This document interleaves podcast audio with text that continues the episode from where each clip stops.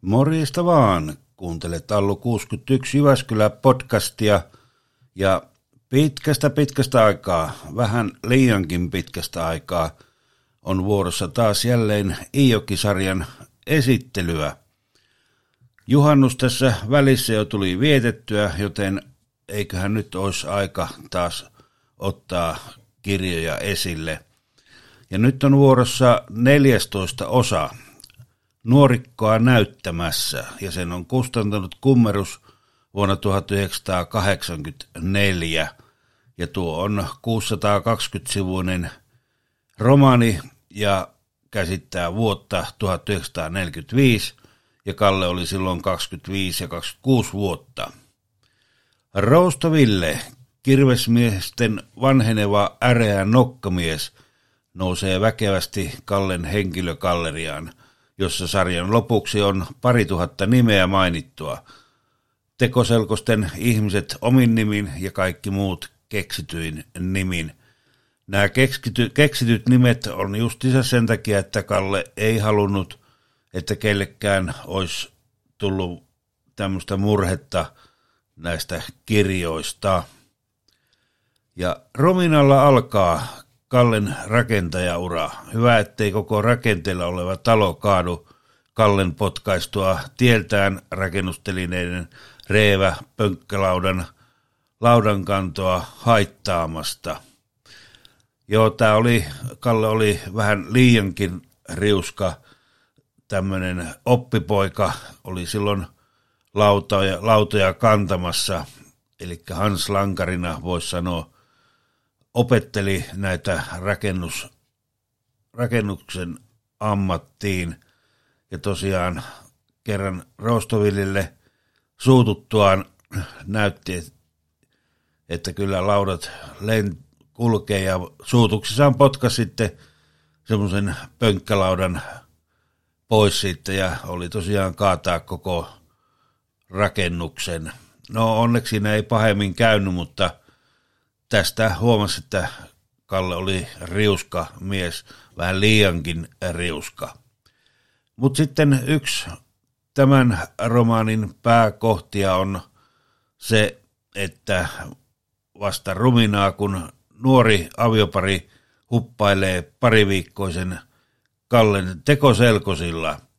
Säkkivä laina ja mielenmalttinsa menettävä Kalle näyttävät jotta kesäloman viettäminen ja joutoaika ne vasta hermoja kysyvät ja avioneuvoa ko- koettelevat. On kyydinnuusaa, viinapulleen raahaamista, hillon siementä, monenmoista polttiasta ja tuskaa riesana.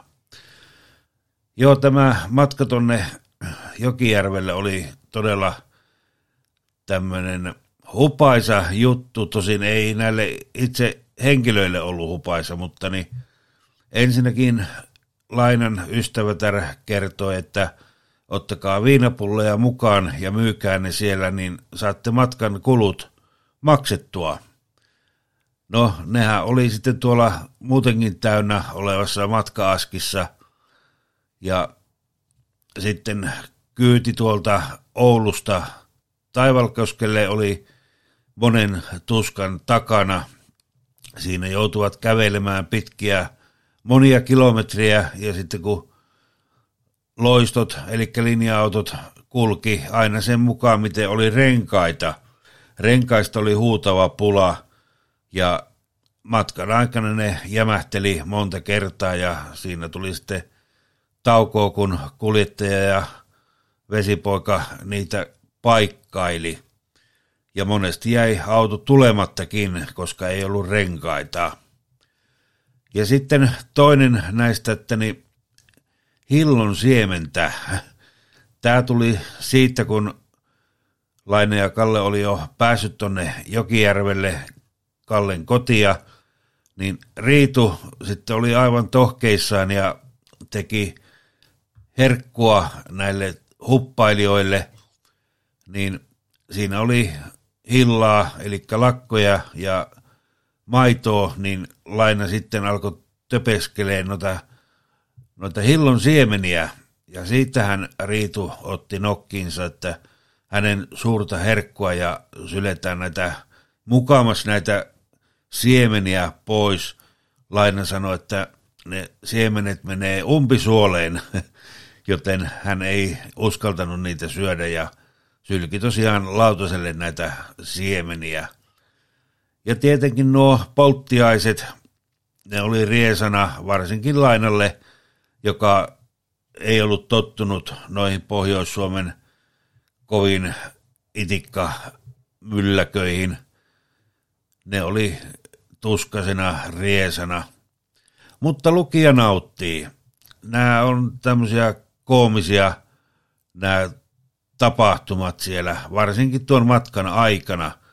Siinä, siinä tapahtui yhtiös toista. Kalle jo menetti hermonsa ja viskas koko matka askin viinapulloinen niin pitkälle kuin se lenti.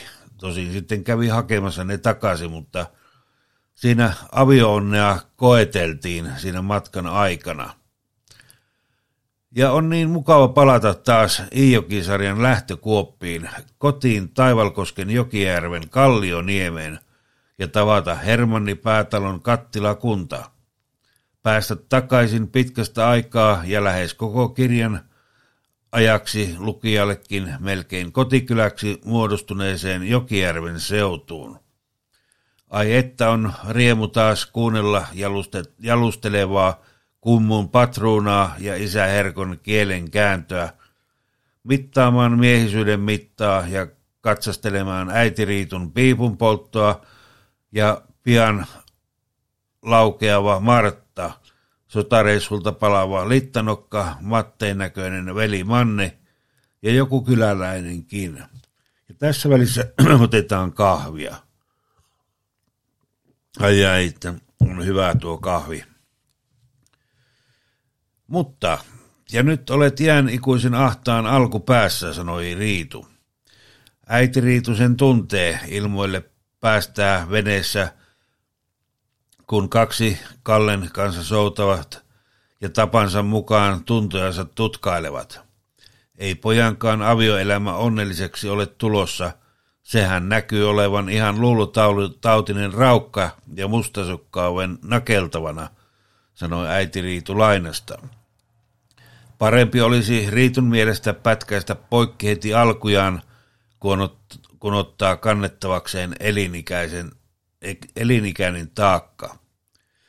Kun on itse käynyt saman helvetin tauin läpi, haluttaisi neuvoa, että jos mustasukkaisuuden kyy rupeaa jatkuvasti teidän välissä noin tuikkimaan, niin on parempi erota, sanoi Riitu mutta pian on huppailut huppailtu.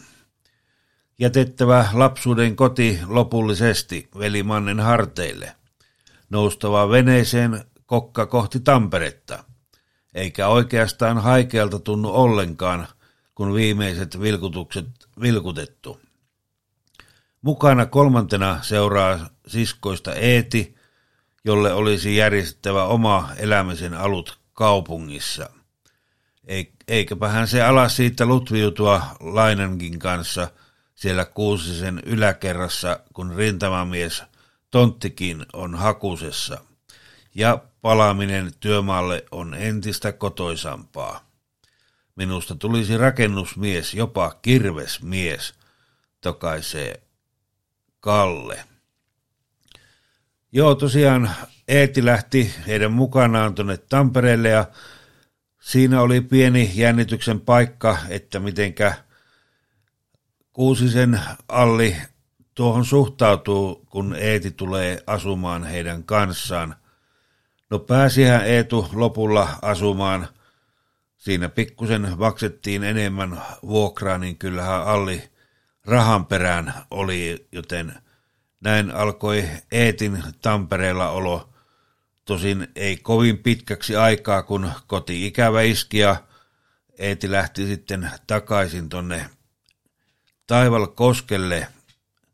Ja siinä Kalle oli vähän pahoissaan, että se Eetillä olisi päässyt hyvin koulutukseen ja kouluttautua ammattiin, mutta lähtee vaan sitten takaisin tonne Jokijärvelle tekemään tämmöisiä avustavia hommia lähitaloissa ja kaikkea tällaista.